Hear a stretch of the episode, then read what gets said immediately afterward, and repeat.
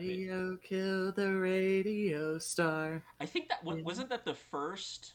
The very first music video that was ever on MTV. Yeah. And of course, that, I don't know, are you recording right now or? Um, I am, but uh, I I can do junk. Like I can cut. Yeah, any... we can do bloopers and outtakes. Yeah, and that's um, my hope is that we can for like with the Patreon or the Ko-fi, I think is what we're doing. Is that we'll be able to have um, uh, stuff for for tier subscribers that they can they can hear. Um, like I'd love to try to do a karaoke night. uh, or or something like that, and and just just the people who give us money can listen to that. Right. Right. Yeah.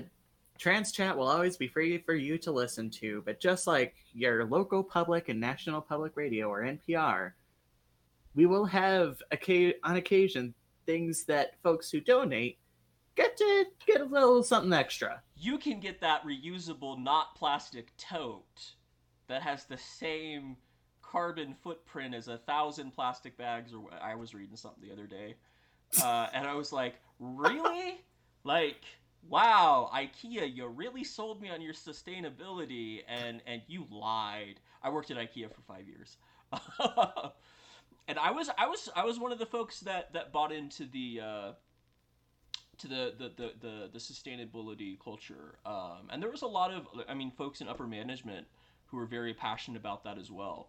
Um, but I, I don't know that that accurately reflects the majority of the company. I, I would say in terms of sustainability, it's a lofty goal, right? Um, I know, obviously, you know, yes, John Oliver is a little bit in within my echo chamber, or I'm within the John Oliver echo chamber, but he did a piece recently about plastics and how there's only really a couple of labels for plastics where they're actually recyclable, and the rest get a label, but they aren't recyclable. I think it's like uh, the labels one PD, PETE, and two are actually recyclable and the rest isn't, but we're going to make you think it's recyclable for all the rest of the plastics that are really only single use by putting a label on it regardless. And it's like, okay, but that's false marketing. So, in terms of sustainability stuff, I feel like unfortunately there's a lot of misleading, which Theater. can. It, it, I'm sorry. Theater. Theater. Yes. It, it I wouldn't say everything is total false marketing, but there's definitely a lot of misleading marketing out there.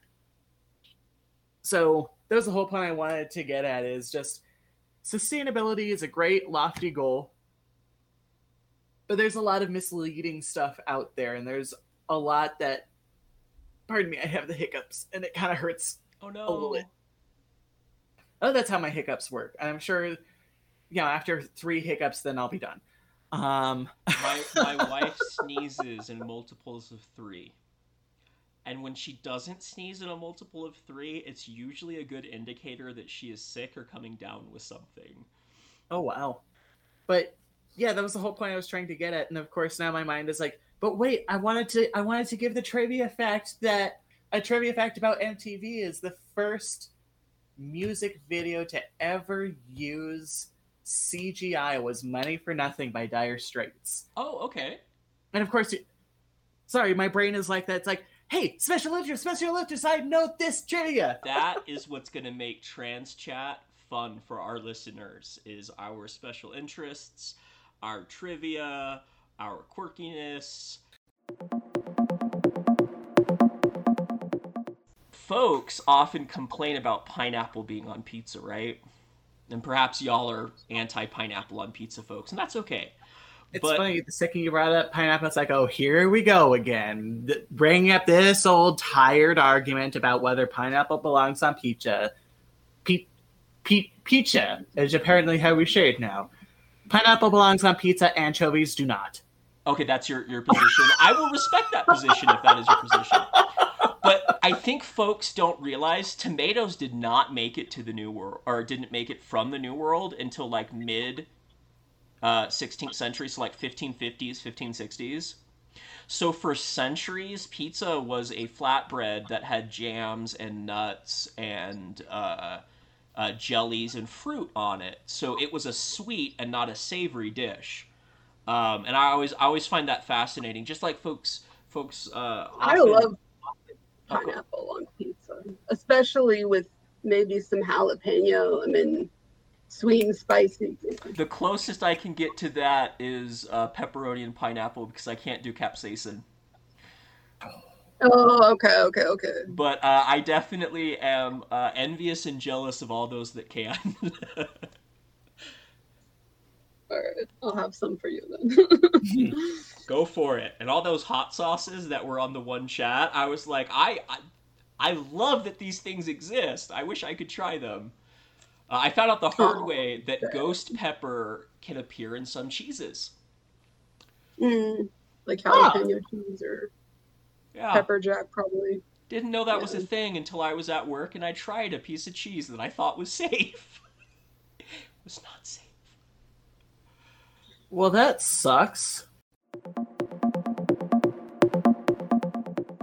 Anyway, um, pineapple on pizza. Sardines, um, just because you don't enjoy sardines or you feel that it's Sar- such a. Sardines aren't bad. Anchovies are so Oh, salty. They just Anchovies. don't belong on pizza.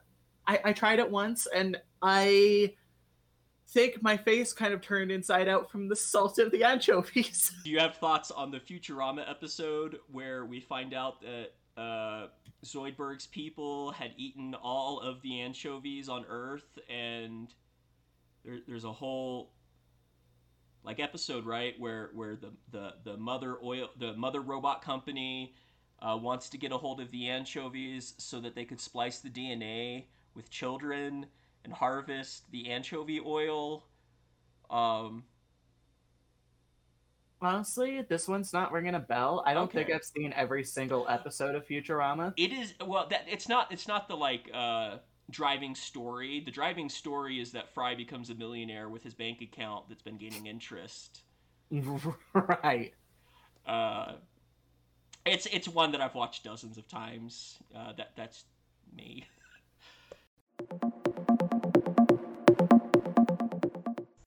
I- All y'all. that's why I like y'all. all y'all. You kids, you gang. I like it. We are the Scooby Gang. Joss Whedon and the Buffyverse and Joss's squickiness, and I wish to throw bricks at his head. well, he doesn't own it anymore, right? Isn't that how I, we you look know, at it? that's how I justify when we purchase anything with Joss at this point is that people who are affected by his squickiness have a financial stake in what we're purchasing as well. Um, I, I think I wouldn't have been able to purchase Buffy though if I'd known what had happened with Charisma Carpenter and some other things. Like, yeah, Joss went from uh, a very high nerd place in our family to like you know the bottom of the, the rubbish bin. There was always i don't know for me there was always something just kind of off about him. Like Mhm. when that stuff came out i wasn't super surprised. I was like there's always he's always been a little weird with his female characters What- you know and i i agree like the the whole uh gosh what uh Boreanaz angel. Yeah yeah yeah, the angel and the 16 year old girl like how is that not squicky that that the, the age the power dynamics um super squicky and like folks don't think I, this is a thing i argue with a lot of uh Whedonverse fans. It is like th- there were signs like you said there were Yeah. signs in the work